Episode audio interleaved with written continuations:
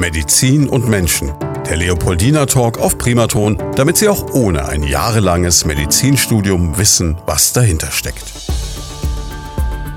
Unsere heutige Ausgabe von unserem Podcast Medizin und Menschen zusammen mit dem Leopoldiner Krankenhaus in Schweinfurt widmet sich einem Thema, da hat jeder schon mal von gehört und keiner weiß genau, wie es funktioniert, es sei denn, es hat ihn selber mal betroffen. Die sogenannte Strahlentherapie.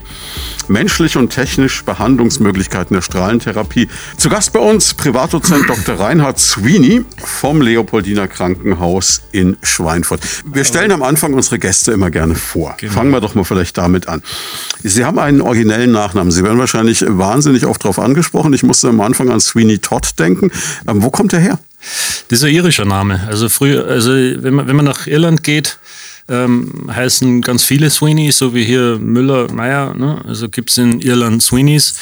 Und daher kommt der Name. Also irgendwo weit mein Vorfahren, Ur, Ur, Urgroßvater, Großeltern waren Iren. Hängt auch ein bisschen äh, in der Familiengeschichte ein bisschen Österreich mit drin, das würde ich so vom Die Mutter ist Österreicherin, daher ah. der Dialekt, genau. Naja, Dialekt würde ich gar nicht sagen. Das ist eine charmante regionale Färbung, die ich da raushöre. Okay, wie kommt man jetzt als ähm, irisch verwurzelter Mensch, äh, halb Österreicher, ausgerechnet nach Schweinfurt ans Leopoldina? Ja, gute Frage. Ähm, die Ausbildung habe ich in Kanada genießen dürfen äh, und in Österreich ähm, immer hin und her gezogen mein ganzes Leben und äh, zuletzt in Innsbruck äh, die Fachkunde gemacht und äh, die Spezialitätsausbildung zum Strahlentherapeuten, Radioonkologen und dann auch in Innsbruck habilitiert und wie es so ist im Leben, oft zieht einen die Liebe dann irgendwo hin. Und so war es auch etwas, zumindest zur Hälfte so, wie ich nach Würzburg gezogen bin aus Innsbruck mit meiner Frau, die aus dem Sauerland kommt. Und dann waren wir so auf halbem Weg zwischen Innsbruck und Sauerland. Da passte Würzburg ganz gut, aber auch fachlich passte Würzburg ganz gut. Da war gerade eine ganz äh, tolle Stelle offen und da habe ich zugeschlagen. Und so bin ich in die Schweinfurter Nähe gekommen. Und dann irgendwann von Würzburg nach Schweinfurt genau. gewechselt, weil genau. Leopoldina noch toller ist. Ja, genau. So ist es. Wenn ich mir das jetzt so ein bisschen vor meinem geistigen Auge vorstelle, Kanada und Innsbruck, ah, ist die Rhön ein echter Ersatz? Absolut. Also das fragen wirklich viele. Ähm, und ich muss jedes Mal eine Geschichte zu oder an die Geschichte zurückdenken, dass wenn ich in Innsbruck äh, gearbeitet habe, haben die Leute immer zu mir gesagt, okay, Herr Sweeney, sind froh, dass Sie hier sein dürfen. Ne? Das habe ich, diesen Satz habe ich täglich gehört. Wirklich, die, die, die, die äh, Tiroler sind ein sehr stolzes Volk.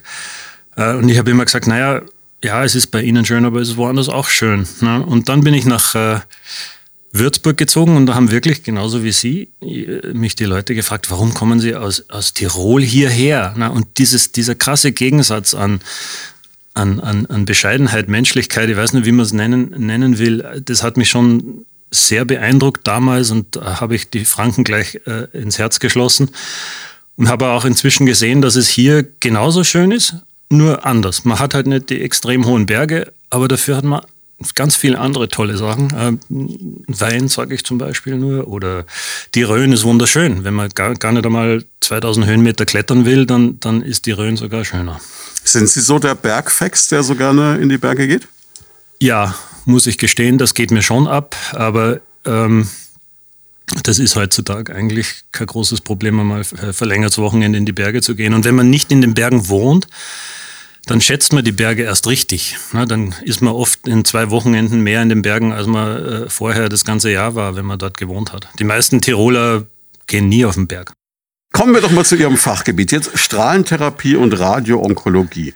Das ist ja was, wo man auch im Studium wahrscheinlich sagt, wenn ich mir das aussuche, weiß ich, ich habe es eigentlich immer mit den richtig harten Fällen zu tun in meiner Karriere später. Ich sage mal, als Orthopäde beispielsweise steht es jetzt vielleicht auch mal spitz auf Knopf, aber Sie haben ja wahnsinnig viel, wo Sie auch Sachen vielleicht dann mit nach Hause nehmen oder ähm, einfach die einen länger beschäftigen. War Ihnen das von vornherein klar, dass das so wird? Naja, ich glaube, ich kann für, die, für das Medizinstudium im Generellen sprechen. Zumindest äh, in der Zeit wusste man als Student eigentlich gar nicht, was Strahlentherapie ist. Das war wirklich so ein Nebenfach äh, im Keller, irgendwo im dunklen Loch äh, stehend und ähm, ganz dubios irgendwie, was da abging. Ich bin wirklich äh, absolut durch Zufall in die Strahlentherapie äh, getorkelt, sprichwörtlich. Das, da hm, hat es ein eine Feier gegeben nach einer großen Prüfung und äh, im Rahmen dieser Feier hat mir äh, äh, ein ein Kommilitone, der schon fast fertig war mit dem Studium, ganz begeistert von einer Sache erklärt, die er mit der Strahlentherapie machen wollte. Es war eine Entwicklung, eine technische Entwicklung, eine Integration in die klinische Routine ähm, von einem Medizinprodukt.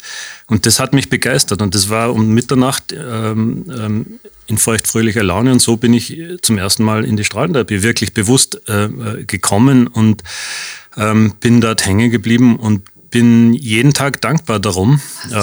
Würde um nichts in der Welt mit irgendwas tauschen wollen.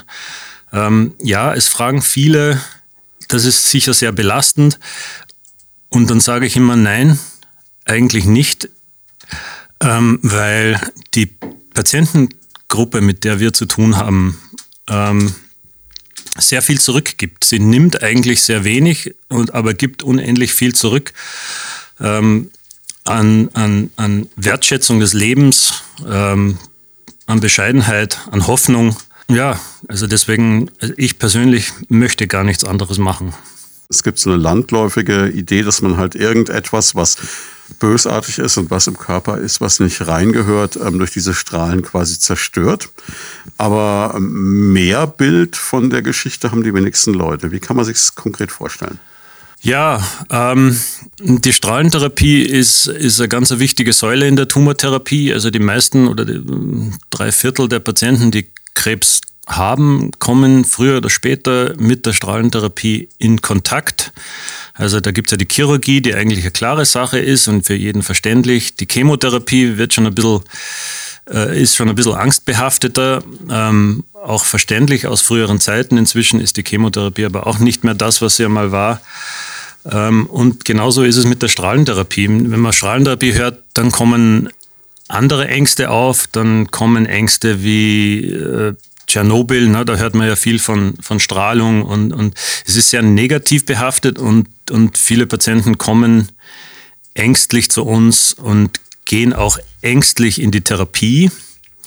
Wobei sie dann relativ schnell sehen, dass äh, da eigentlich nichts zu spüren ist. Und die meisten verstehen re recht schnell, dass es ihnen ähm, eher hilft als schadet. Natürlich, jegliche Therapie ist ein Eingriff in den Körper und schadet. Das kann man nicht verneinen. Deswegen muss man bei jeder Therapie, egal ob, ob mit Messer oder, oder, oder Chemie oder mit Strahl, äh, das sehr gut abwägen.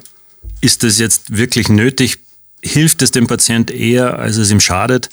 Ähm, ähm, aber wenn man das einmal verstanden hat, dass einen diese Therapie hilft, dann bekommt man einen deutlich positiveren äh, Umgang damit. Und das ist auch ganz wichtig, dass man nicht Angst hat vor der Therapie, sondern sie als ähm, Freund in der jetzigen Situation sieht, dann wird die Therapie auch besser vertragen, dann wirkt die Therapie auch besser. Also die Psyche ist enorm wichtig.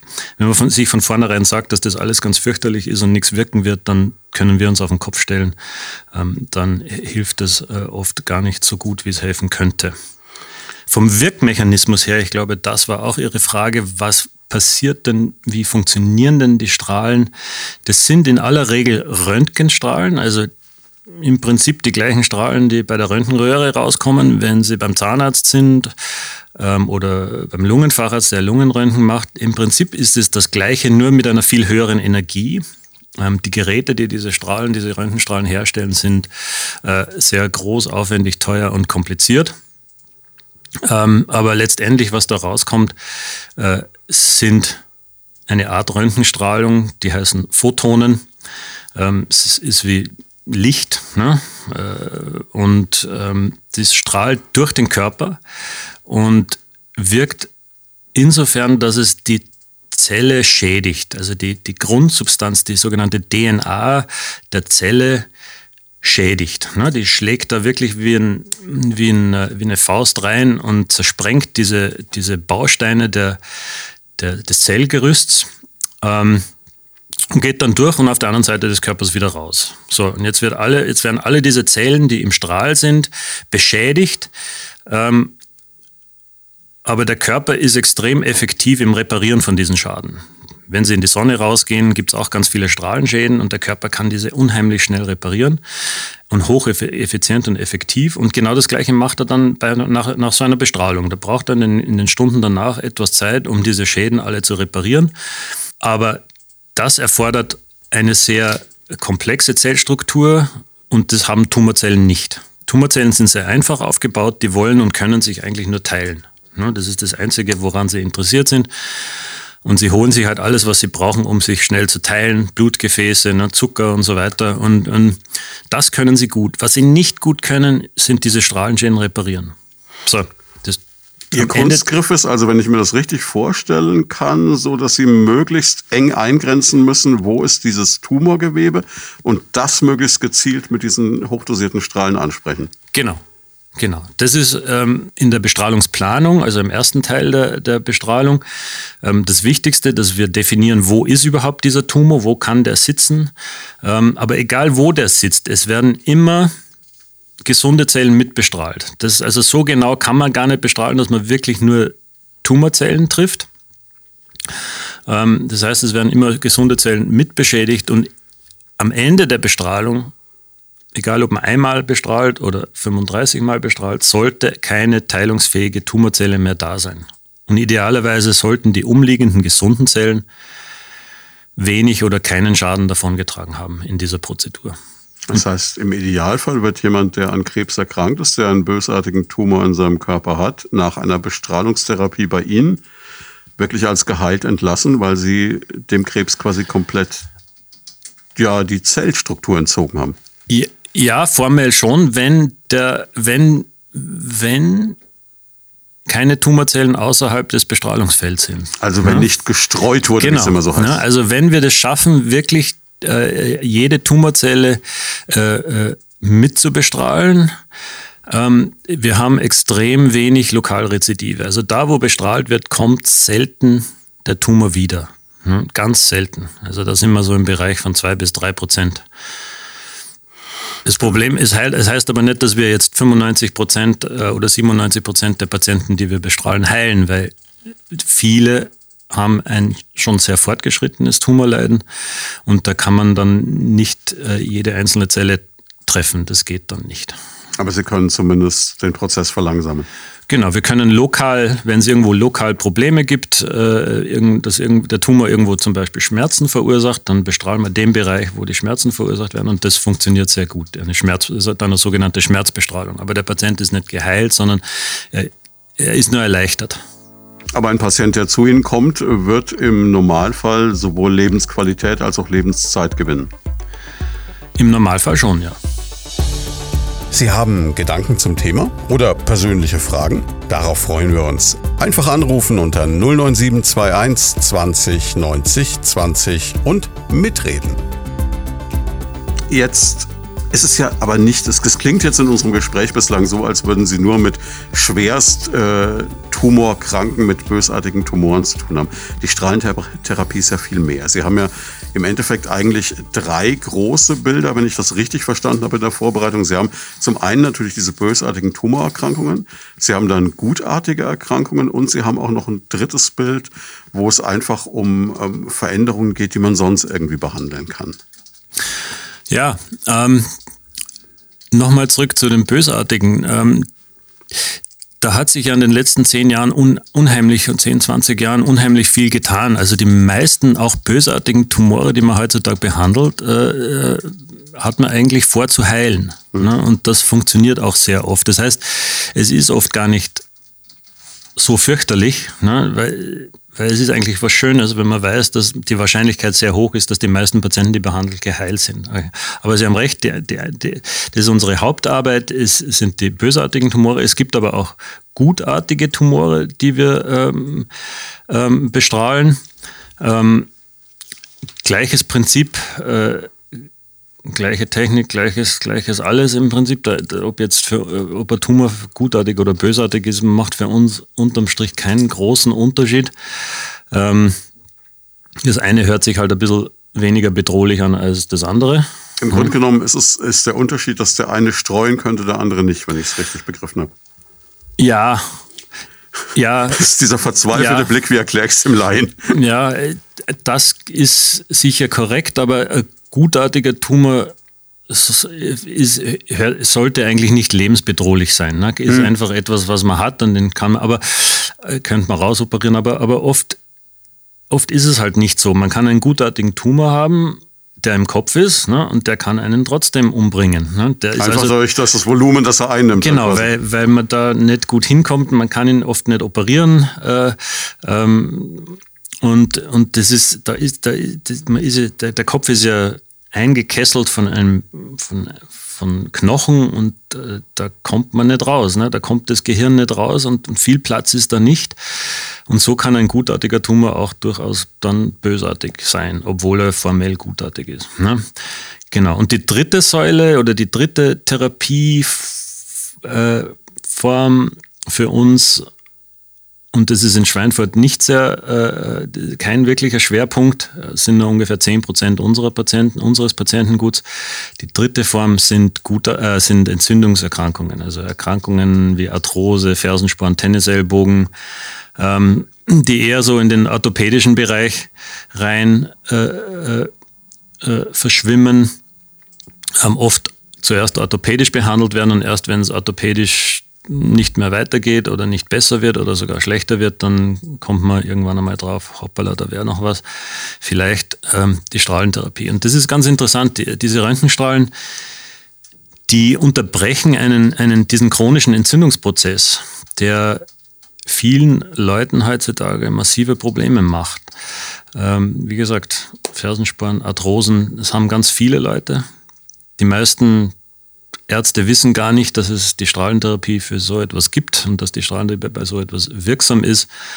Ähm, aber es ist eine sehr effiziente Therapie und sehr einfache Therapie mit sehr geringen Nebenwirkungswahrscheinlichkeiten, eigentlich gar keine Nebenwirkungen, mit einer sehr minimalen Dosis, Bestrahlungsdosis. Das nennt man auch, manche Leute nennen, nennen es auch eine Reizbestrahlung, eine Röntgenreizbestrahlung.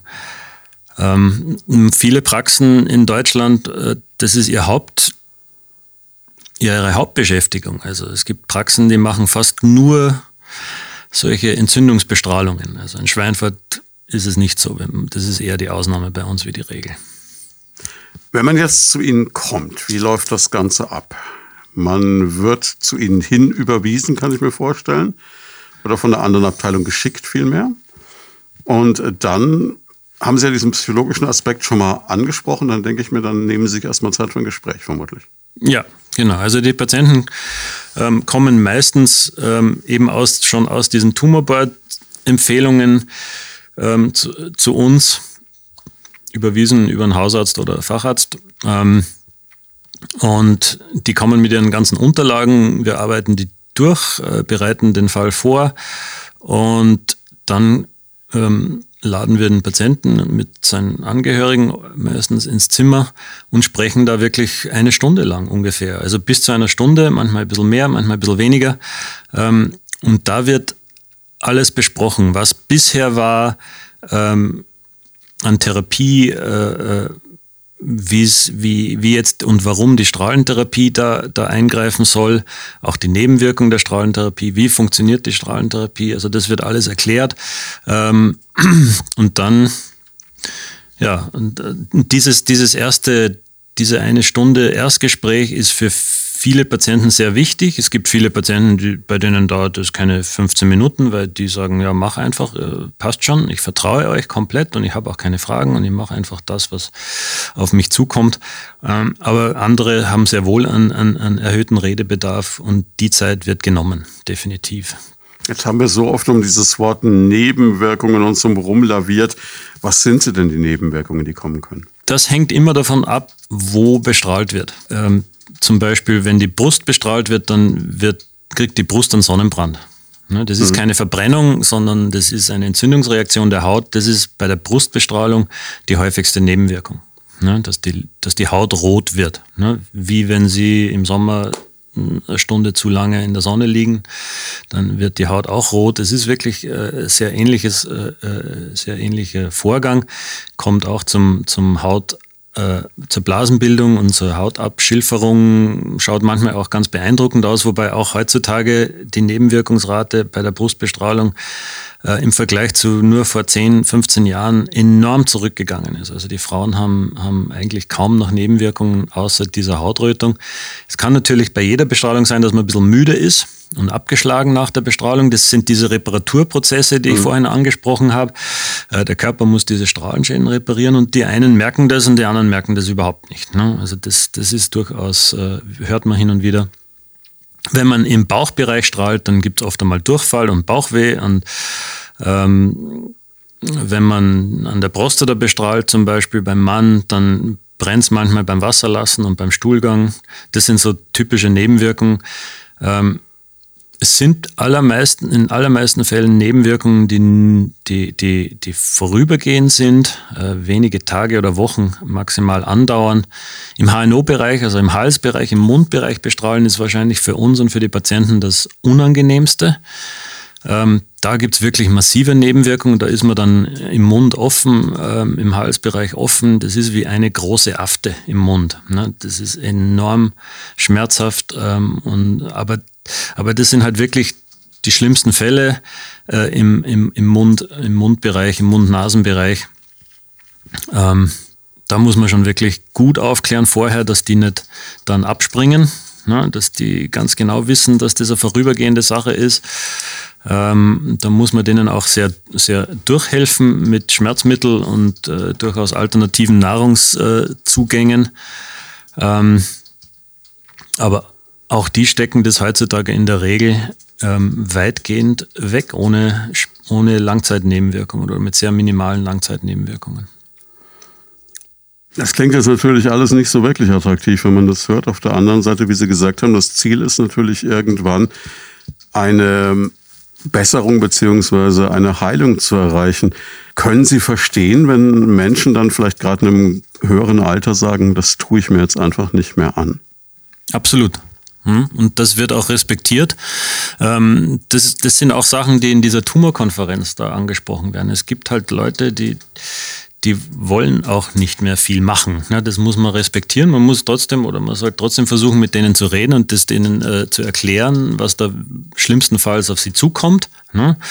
Ähm, ja, es hört sich fürchterlich an, aber das Problem ist halt, Krebs kann man halt nicht mit Hand auflegen äh, oder mit Homöopathie äh, therapieren oder heilen, ähm, dann muss man schon die harten Geschütze auffahren. Ne? Das ist halt leider so und, und das Ziel ist dann halt wirklich diesen Krebs äh, in den Griff zu kriegen oder wie gesagt zu heilen. Und dann muss man dann durchaus auch Nebenwirkungen äh, mehr oder weniger in Kauf nehmen. Manchmal mehr, manchmal weniger.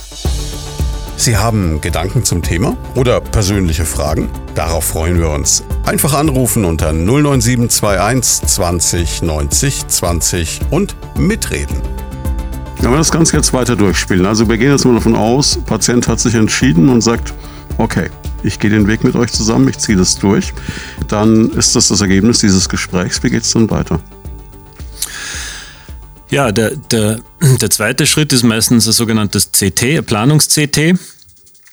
Da wird der Patient so gelagert, wie er dann bestrahlt werden äh, sollte. Das ist eine sehr harte Liege. Das ist nicht, nicht wie ein normales CT, also nicht wie so eine normale Röntgen, äh, Computertomographie-Röhre, wo man in einem so einem weichen Bett drinnen liegt, sondern das ist eine harte, harte Platte, auf der man liegt. Ähm, und anhand von diesem CT, anhand von diesen Bilddaten, die man da generiert, planen wir dann, wo wollen wir überhaupt bestrahlen? Können wir das ganz kleinvolumig machen oder muss es ein großer Bereich sein? Welche Organe sind da, die wirklich kritisch sind, die, die vielleicht auch gar nicht viel Bestrahlung tolerieren. Ne, das wird dann sehr komplex geplant. Da sind dann nicht nur die Ärzte involviert, sondern auch ganz spezialisierte Physiker, sogenannte Medizinphysiker, die dann diese Bestrahlung planen, quasi vorsimulieren ähm, auf sehr leistungsfähigen Computern, äh, wo man letztendlich dann genau sehen kann, wo im Körper wie viel Dosis insgesamt ankommen wird. Ja, das ist eine sehr präzise Wissenschaft und, und deswegen, die, die, die dauert auch bis zu einer Woche. Die Zeit muss man sich oft nehmen, bis man wirklich den optimalen Bestrahlungsplan für diesen Patienten in dieser Situation fertig hat. Da geht man auch keine Kompromisse ein.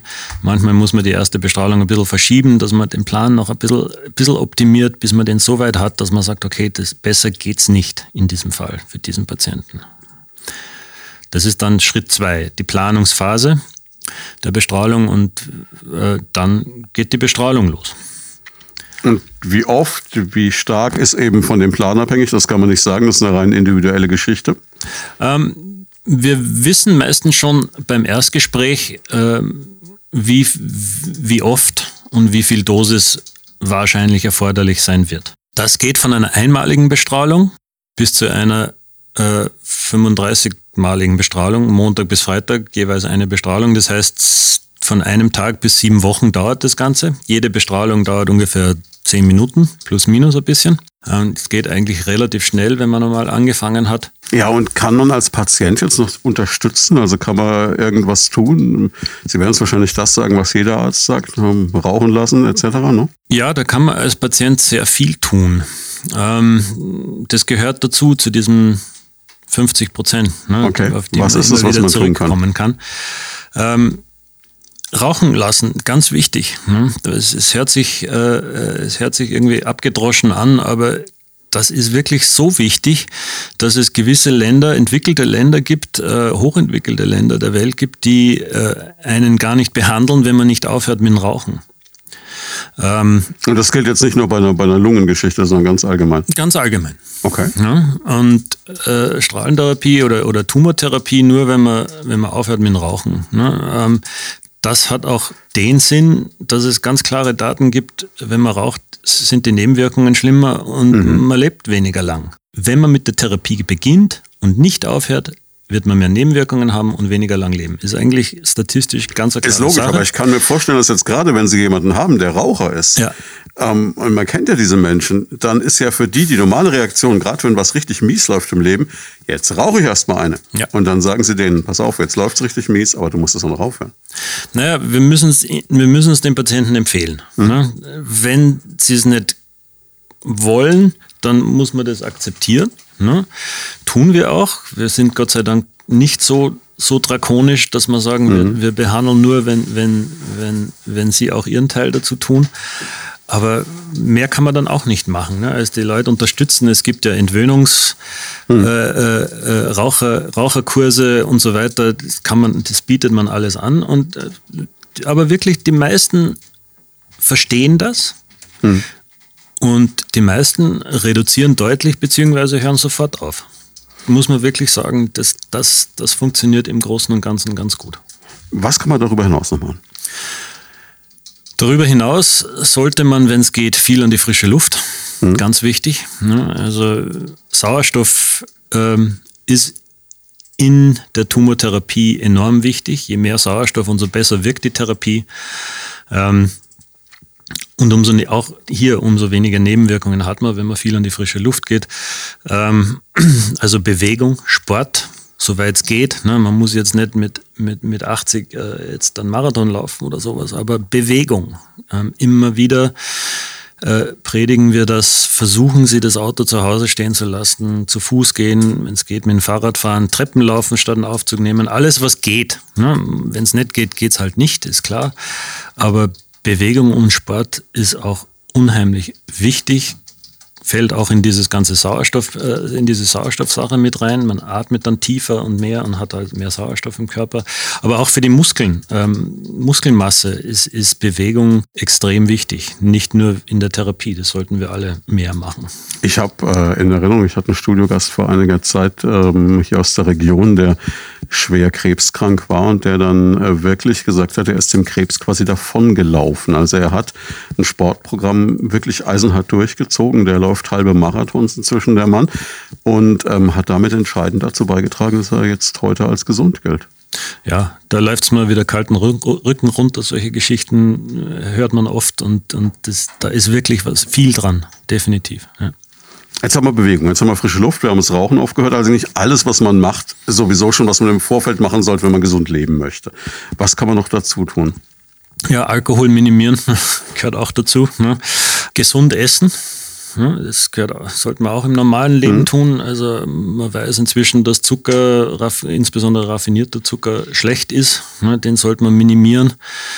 Ideal wäre natürlich, wenn man, wenn man von früher Kindheit und Schule an diese Präventionsmaßnahmen, das sind ja eigentlich alles Präventionsmaßnahmen, mhm.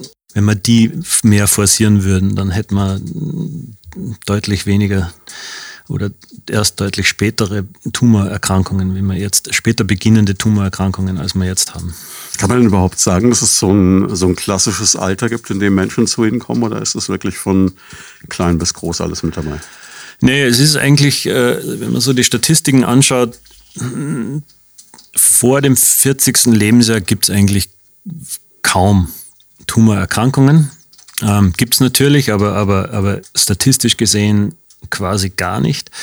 Ähm, das hat evolutionäre Gründe. Ne? Wenn, wenn die Evolution viele Tumore geben hätten, wenn man noch reproduzieren kann, also wenn man sich noch fortpflanzen kann, dann hätten wir, hätten wir uns nicht so entwickelt. Ne? Dann wären wir irgendwann einmal stehen geblieben. Also ist schon ganz klar, nachdem man sich nicht mehr fortpflanzen kann, wird man evolutionär gesehen überflüssig. Ne? Und so, das ist auch der Grund, warum erst so ab 40, 50 die Tumorerkrankungen losgehen. Und das ist auch dann unser Patientengut. Also unter 40 haben wir fast niemanden. Das äh, Durchschnittsalter ist äh, 70 bei uns. Es gibt ja unendlich viele Vorurteile bezüglich, äh, wir werden es auch in den Hörerfragen nachher noch hören, bezüglich einer Strahlentherapie. Eines der hartnäckigsten, und das haben Sie jetzt schon mehrfach entkräftet, ist ja, dass das irgendetwas mit Radioaktivität zu tun hätte. Sie haben am Anfang mal dieses äh, Wort Tschernobyl genannt. Ich kann mich erinnern, ich war vor vielen Jahren äh, im Schüleraustausch, als äh, dieser GAU in Tschernobyl geschehen ist. Und da war diese Angst vor Strahlung ja unglaublich groß in ganz Europa. Damit hat es ja jetzt wirklich rein gar nichts zu tun. Man muss es ja eigentlich Leuten in der Region kaum erklären, weil die Röntgenstrahlen kommen von hier, kommen aus Würzburg ursprünglich mal. Aber nichtsdestotrotz, also mit Radioaktivität hat das jetzt überhaupt nichts zu tun. Oder kommt es doch am Rande rein, weil sie vielleicht ähm, Mittel verabreichen, die äh, radioaktiv sind? Nee, nee, das, das ist schon alles radioaktiv. Also Röntgenstrahlen ist Radioaktivität, ist schädigend, definitiv. Ne? Also das ist schon. Das ist schon also Licht klang für mich so harmlos. Ne? Ja, ne, ah, nee, nee, das ist, das ist schon Radioaktivität, die man da verabreicht. Ähm, man, man schadet dem Patienten, das hatte ich schon erwähnt. Ne? Das, also das, man muss sich das wirklich gut überlegen, ob das wirklich Sinn macht, ob das ihm mehr oder ihr mehr bringt, wie schadet. Äh, und nur wenn man sich ziemlich sicher ist, dass es dem, dem Patienten mehr hilft als schadet, dann kann man das verantworten. Ne? Das ist schon, da wird auch wirklich äh, äh, viel überlegt dazu und, und, und das wird schon sehr streng auch kontrolliert, äh, schon immer. Und wir müssen auch unsere Nebenwirkungen auch schon immer äh, äh extrem genau und lange dokumentieren. Da waren die, die Strahlentherapeuten ähm, äh, schon äh, den chirurgischen Fächern zum Beispiel weit voraus, indem die Strahlentherapeuten ihre Langzeitnebenwirkungen und Effekte sehr früh schon wussten. Das ist gesetzlich verankert, diese Pflicht zur Nachsorge. Das ist halt auch ein bisschen ein Problem bei uns, dass die Patienten nicht zur Nachsorge kommen wollen, weil Sie wollen das Kapitel abgeschlossen haben. Ne? Aber Rein menschlich verständlich natürlich. Es ist ne? aber gesetzlich vorgeschrieben und auch wichtig, dass wir die Leute auch noch fünf oder zehn oder auch 20 Jahre nach der Therapie noch einmal sehen. Ne? Genau. Klar, aber es ist natürlich auch wieder eine psychische Geschichte, wenn ich mir das jetzt so vor Augen führe, wenn ich halt so alle halbe Jahre oder wann immer ich da zu Ihnen kommen darf, in welchem Rhythmus auch immer, ähm, dann dieses Damoklesschwert über mir schweben habe. Jetzt sagt mir vielleicht der Dr. Sweeney, Mensch, wir müssen wieder ran, weil da doch noch was ist. Das willst du nicht haben. Da ist es schön, einen Haken dahinter zu machen, rein geistig. Ja, ja ich glaube, da kommen einfach auch Erinnerungen hoch, die man eigentlich lieber nicht haben möchte. Ne? Aber das ist halt ein bisschen, ja, ein bisschen unser Dilemma. Menschen freuen sich nicht, sie wiederzusehen. Nein. Auf der anderen Seite sind sie vielleicht der Lebensretter für viele dieser Menschen. Das ist auch ein Aspekt, den man nicht vergessen sollte.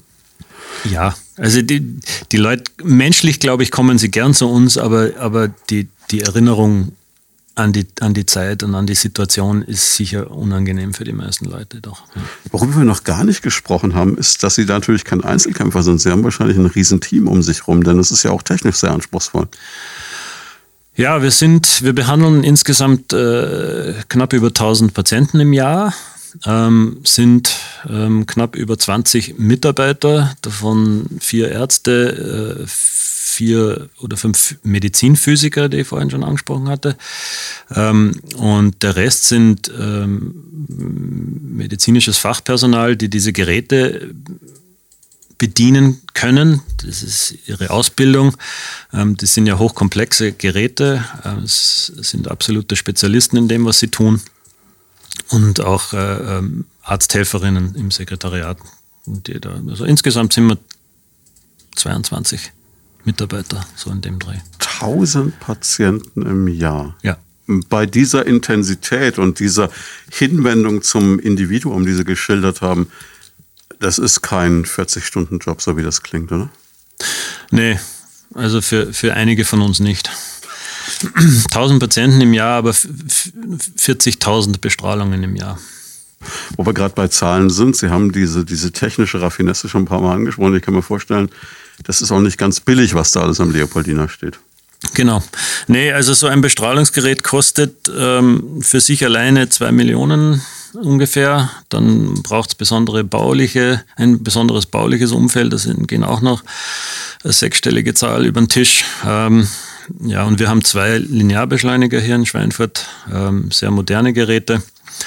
Ähm, es ist ganz interessant, äh, wenn man so die Schweinfurter Geschichte der Strahlentherapie anschaut. Schweinfurt hat immer, äh, war immer Vorreiter ähm, in der Technik. Also die hatten ähm, bessere, also schon früher bessere Geräte als die allermeisten Unikliniken in Deutschland. Ich weiß nicht, woran es lag, aber ich war ganz überrascht, wie ich gekommen bin, äh, was hier noch für Geräte rumstanden, die in der Zeit, als sie gekauft wurden, eigentlich noch gar nicht existierten. Ne, also Schweinfurt bekam die ersten, quasi die ersten Prototypen der neuen Gerätegeneration immer schon. Ich weiß nicht, woran das liegt. Ne? Ob vielleicht durch die Industrie doch Geld da war für solche wirklich tollen Sachen. Und auch jetzt äh, haben wir wirklich das Glück, äh, äh, ausgezeichnete Geräte hier zu haben, die keiner Uniklinik nachstehen in Deutschland. Heißt, Sie würden sagen, wenn jemand schon diesen Weg gehen muss, dann ist es kein Fehler, mit Ihnen und hier zu gehen. Also die Sachen, die wir machen, wir machen nicht alles, ne, aber die Sachen, die wir machen, die machen wir auf sehr hohem Niveau. Hm, wenn es irgendwo besser geht, dann schicken wir die Patienten auch dorthin. Definitiv. Ne, wir, unser Motto ist, wir versuchen die Patienten so zu behandeln, wie wir selber gerne behandelt werden möchten. Ne, und ich kann nicht einem Patienten eine Therapie vorenthalten, die woanders besser machbar wäre. Das möchte ich auch nicht. Ich möchte oder, oder ich möchte meine Familie, wenn sie betroffen wird, auch dorthin schicken, wo es am besten geht. Und so machen wir es auch mit den Patienten. Lassen wir doch mal die Leute zu Wort kommen, die Fragen haben aus der Region. Reden wir mal mit Menschen, die ähm, zum Beispiel auch überlegen, ob man irgendwas tun kann neben dem Ganzen, was man an Unterstützung über den Lebenswandel etc. schon gesagt hat. Ähm, wenn man eine Frage von jemandem aus Thundorf, nehmen wir die mal als erste rein. Hi, ich bin Christian und habe folgende Frage. Kann die Komplementärmedizin auch unterstützen? Muss man vielleicht als allererstes für alle, die nicht so im Thema drin sind, das Wort Komplementärmedizin noch mal kurz erklären? Komplementärmedizin ähm, soll die Schulmedizin begleiten, ne? soll, soll ähm, die Schulmedizin unterstützen. Ähm, in der Therapie soll die Nebenwirkungen mm, reduzieren und die Wirkung der Schulmedizin verstärken. Sollte man nicht verwechseln mit der Alternativmedizin. Die alternative Alternativmedizin hat, ist eher so der Gegensatz zur Schulmedizin. Also ähm, Heilpraktiker, Homöopathie etc. Ja, wobei die Heilpraktiker und Homöopathie viel auch komplementär machen mhm. zur Schulmedizin. Und eigentlich idealerweise in einer idealen Welt ähm, äh, sollte die Schulmedizin eng zusammenarbeiten mit der Komplementär- oder, oder, oder, oder sogar Alternativmedizin, um wirklich die, den, den besten, die, die beste Therapie für diesen, diese Patienten zu kombinieren. Ne? Und äh, sehr gute Frage, ganz wichtige Frage. Die Komplementärmedizin ist eigentlich auch, äh, könnte man sagen, die Ernährung, die wir schon angesprochen mhm. haben. Da kann man unheimlich viel ähm, rausholen. Auch Spurenelemente, Selen, Zink, äh, Vitamine D etc., C äh, sind in der Tumortherapie, haben ihren Stellenwert in der Tumortherapie und ich glaube, dieser Stellenwert wird oft unterschätzt. Die Komplementärmedizin ist eigentlich ein Schwerpunkt von unserer Abteilung. Äh, wir machen da auch sehr viel Wissenschaft in die Richtung. Ähm, insbesondere was Ernährung äh, äh anbelangt, das wird diesen Rahmen natürlich sprengen. Da könnte ich stundenlang reden darüber. Aber ja, zu Ihrer Frage, Komplementärmedizin ist äh, sehr wichtig und wird weitgehend integriert, soweit es uns möglich ist. Ähm, das sind so einfache Sachen wie, wie äh, dass man zum Beispiel bestimmte Naturheilpräparate, Tees äh, einbringt in die Therapie, die äh, oft genauso, wenn nicht noch wirksamer sind wie, wie Tabletten, ähm, Tabletten oder, oder, oder Salben, Creme und so weiter. Da kann man unheimlich viel machen. Und das Wissen unserer Vorgeneration ähm, über die Naturheilkunde ist enorm. Vieles aus der Naturheilkunde fließt ja dann in die Pharmaindustrie rein letztendlich. Ähm, und wenn man das kombinieren kann, also diese komplementär Naturheilkunde mit der Schulmedizin, das ist das ist unfassbar schön. Äh, Patienten schätzen das auch. Da kann man auch viel Spaß haben und man kann eigentlich wenig kaputt machen. Sie haben Gedanken zum Thema oder persönliche Fragen? Darauf freuen wir uns. Einfach anrufen unter 09721 20 90 20 und mitreden. Jetzt haben Sie vorhin schon mal gesagt, so eine Bestrahlung dauert roundabout 10 Minuten. Jetzt ja. leben wir in einer Region, wo viele Leute auch hm, auf dem Land leben, logischerweise, sehr idyllisch, aber vielleicht einen gewissen Weg ins Leo haben. Da kommt jetzt die nächste Frage ins Spiel, die der Michael für uns hat. Hallo, da ist der Michael. Ist so etwas immer stationär oder geht das auch ambulant? Wenn ambulant, darf man dann auch Auto fahren? Ähm, gute Frage, ähm, ganz relevante Frage. Sowas geht sowohl stationär als auch ambulant. Wenn es irgendwie machbar ist, versuchen wir die Therapie ambulant durchzuführen. Ähm, manchmal gibt es Gründe, warum die Patienten das nicht schaffen. Entweder es ist zu weit weg, ist selten das Problem, aber, aber sie sind nicht fit genug ähm, jeden Tag hin und her zu fahren, dann wären, wären sie stationär oder wenn sie eine bestimmte Chemo bekommen gleichzeitig, die ambulant nicht äh, verabreichbar ist, dann würden sie auch äh, stationär liegen in der Zeit. Aber der überwiegende Großteil unserer Patienten kommen äh, ambulant, werden mit einem Taxi gefahren, das zahlt im Großen und Ganzen auch die Krankenkasse, ähm, können aber auch in der Regel selber fahren. Also nicht alle äh, Patienten dürften und sollten selber fahren, aber die, die meisten könnten das tun. Wir kommen zu einer Frage, die hat mich selber auch beschäftigt, als ich sie gehört habe von unserem Hörer. Und ähm, zwar ist es eine Geschichte, ähm, ich weiß, ich kann mich das ist so ne, roundabout 20 Jahre, 25 Jahre her, da hatte meine Mutter eine Tumorerkrankung, wurde bestrahlt und für uns Kinder war es damals schwierig, weil wir sie nicht besuchen durften. Die war also abgetrennt wegen einer Strahlenbelastung. Und in die gleiche Richtung geht eine Frage vom Florian aus Schweinfurt. Hallo, ich bin der Florian aus Schweinfurt und ich hätte folgende Frage.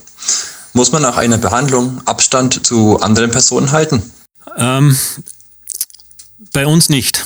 Ne? Also das, das habe ich jetzt ein bisschen überlegen müssen, wie ich das am besten formuliere. Es gibt Strahlentherapiearten, bei denen das durchaus zutrifft. Mhm. Äh, Herr Schwarz, Sie haben von Ihrer Mutter erzählt, das war aber wahrscheinlich. Schilddrüse war das. Ja, genau. Das ist dann wieder was anderes. Das machen wir ja hier nicht in Schweinfurt. Das wird äh, zum Beispiel in Würzburg an der Uniklinik gemacht. Da kriegt man radioaktives Jod und dann strahlt man tatsächlich. Da kriegt man mhm. was gespritzt ähm, und ähm, dann strahlt man eine gewisse Zeit lang tatsächlich und da äh, um die Strahlenexpositionen äh, an Nichtbeteiligte zu minimieren, äh, darf man halt ein paar Tage keinen Besuch empfangen. Mhm. Ja, es gibt auch äh, äh, gewisse Therapien für die Prostata zum Beispiel, dann kriegt man wirklich Strahler implantiert in die Prostata, ins Gewebe und die bleiben dann dort liegen. Und da wird man ein paar Tage später entlassen und dann sollte man halt vielleicht nicht kleine Kinder auf dem Schoß halten. Also man strahlt minimalst, aber doch noch messbar nach außen. Also solche Ausnahmen gibt es, aber ähm, nicht hier in Schweinfurt. Da machen wir solche Sachen nicht. Bei uns strahlt man, sobald man, äh, sobald das Gerät ausgeschaltet ist, nicht mehr, gar nicht mehr. Jetzt kommen wir zu einer Thematik, die ganz, ganz viele, ich glaube vor allem Frauen beschäftigt, wo ich weiß, dass man sich da im Leopoldina auf ähm, vielfältige Weise auch drum kümmert. Sie haben einen eigenen Friseur im Haus im Leopoldina, der sich auch zum Beispiel um Zweithaarfrisuren kümmert für Menschen, die jetzt vor allem auch Chemotherapie bekommen. Und da hat eine Dame jetzt bei uns die Frage, inwieweit diese Thematik auch relevant ist, wenn man eine Bestrahlung bekommt. Hallo, hier ist die Heike aus. Ich hätte folgende Frage. Kann es denn durch die Strahlentherapie auch zu Haarausfall kommen? Ja, ähm, da wo man bestrahlt, fallen einem in der Regel die Haare aus vorübergehend. Ja, das ist meistens drei Wochen nach der Therapie, ähm, fallen die in dem Bereich äh, aus und kommen ungefähr nach einem halben Jahr wieder. Das ist eine der Nebenwirkungen, die ich bestimmt vorher nicht angesprochen habe, aber gerade wenn man im Kopfbereich bestrahlt wird, ist es äh, manchmal eigentlich der Grund, Therapie abzusagen, kommt vor oder abzulehnen, ähm, weil man einfach seine Haarpracht oder ihre Haarpracht nicht verlieren möchte. Aber Sie haben recht, es gibt ein sehr gutes Perückenstudio im, im, im Leo ähm, und die zaubern äh, manchmal ganz tolle Sachen. Da schauen die Frauen oft äh, besser aus wie vorher mit so einer Perücke. Also ich habe das erlebt, ich habe da mal einen Radiobeitrag drüber gemacht und da war auch über die Empathie und den Umgang mit den Menschen, die da gepflegt oder der da gepflegt wird, so beeindruckt. Das war wirklich faszinierend, weil ich glaube, es ist ein ganz großer Aspekt, was ihr schon angesprochen habt, diese Psychologie, dieses Mitmachen des Patienten, der dadurch entscheidend unterstützt werden kann. Absolut. Also das ist schon toll. Eine Frage haben wir noch, die bleibt uns zum Schluss und das ist eine Frage, ja, die ähm, glaube ich, auch ganz viele beschäftigt. Und Sie haben es eigentlich auch schon ein bisschen angesprochen. Wir wollen sie aber trotzdem nicht unbeantwortet lassen. Die Regina hat eine Frage. Hallo, ich bin Regina aus Oberndorf und mich würde interessieren, welche Spätfolgen es später gibt. Spätfolgen, ähm, die, es kommt immer darauf an, wo man bestrahlt. Ne, wenn man im, Mundbereich bestrahlt, dann hat man als Spätfolge zum Beispiel einen trockenen Mund. Ne, das war früher viel schlimmer wie heutzutage, aber ist auch heutzutage durchaus noch Thema, dass man Monate, Jahre nach der Bestrahlung noch die Wasserflasche immer mithaben muss und äh, immer einen Schluck raus trinken muss. Ähm, das wäre zum Beispiel eine Spätfolge. Ähm, eine Spätfolge und die schlimmste Spätfolge, denke ich, ist die, dass durch diese Radioaktivität, durch diese Strahlung ähm, irgendwann einmal sogar Krebs verursacht wird, so dass man mit der Therapie nicht nur Krebs bekämpft, sondern man kann auch sagen, dass man ein gewisses Risiko hat, einen Krebs langfristig zu verursachen. Ähm, und das ist nicht von der Hand zu weisen. Die Wahrscheinlichkeit sinkt, je älter man wird. Das heißt, wenn man ein Kind bestrahlt, ich habe ja früher, habe ja vorhin gesagt, das ist extrem selten, aber es kommt schon vor. Aber wenn man ein Kind bestrahlt, dann haben die noch eine sehr lange Lebenserwartung vor sich, oft eine normale Lebenserwartung. Das heißt, die haben dann 60, 70 Jahre, äh, um so einen Zweittumor äh, zu bekommen. Und da ist das Risiko relativ hoch, dass sie so einen Zweittumor irgendwann einmal durch die Therapie, sei es jetzt Chemotherapie oder Strahlentherapie, bekommen. Aber auch hier, man muss abwägen, Nutzen, Risiko. Wenn man das, diesem Kind die Chance gibt, eine normale Lebenserwartung oder überhaupt 20, äh, 30 Jahre zu überleben, dann muss man durchaus auch Risiken in Kauf nehmen. Es gibt einfach im Leben überhaupt keine, Kaskoversicherung, äh, man kann nichts hundertprozentig versichern ähm, und dass man durch irgendeine Therapie irgendwann einmal im späteren Alter einen Krebs kriegt, das trifft nicht nur für die, auf die Strahlentherapie zu. Da gibt es auch andere Therapien, wo das theoretisch möglich ist und durchaus auch vorkommt.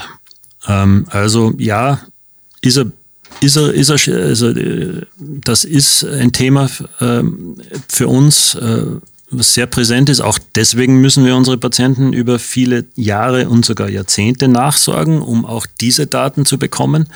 Und wir wissen aber, dass die Wahrscheinlichkeit, dass man von der Strahlentherapie einen zweiten Krebs kriegt, extrem gering ist.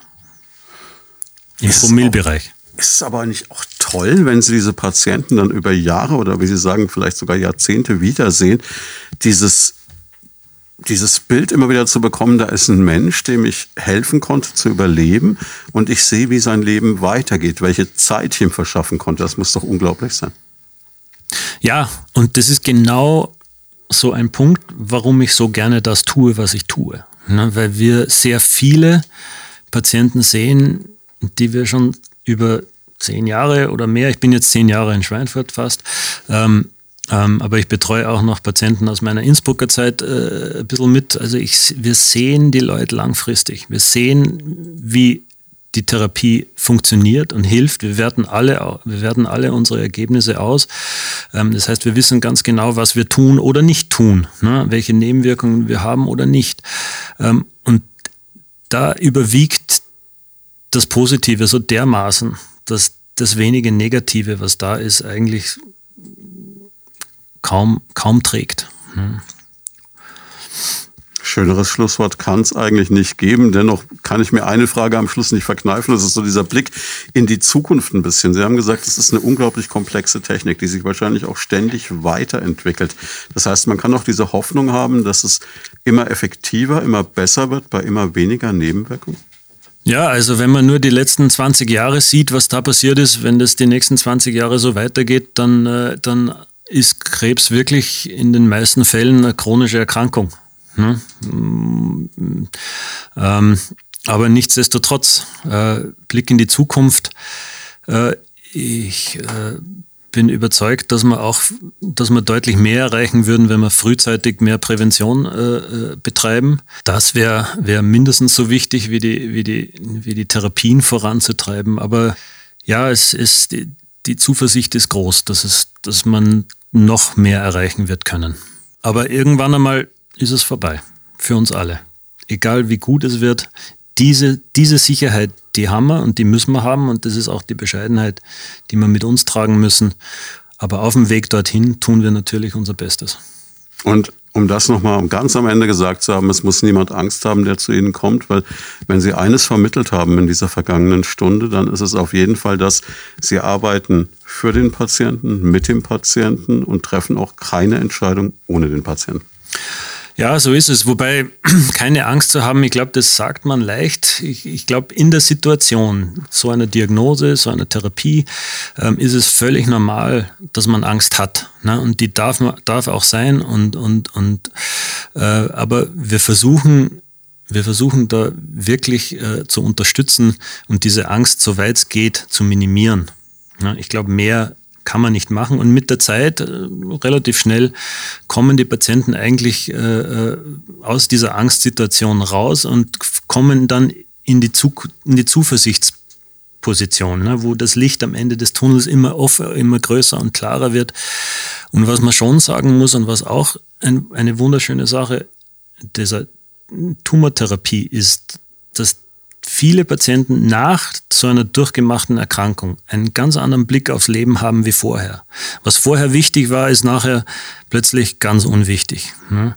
Und man setzt seine Prioritäten dann im Leben ähm, oft so dermaßen gut zum Guten um, dass die Patienten in den Jahren nach ihrer Therapie, und diesen Satz höre ich oft, mehr leben als in den 50 Jahren vor ihrer Therapie.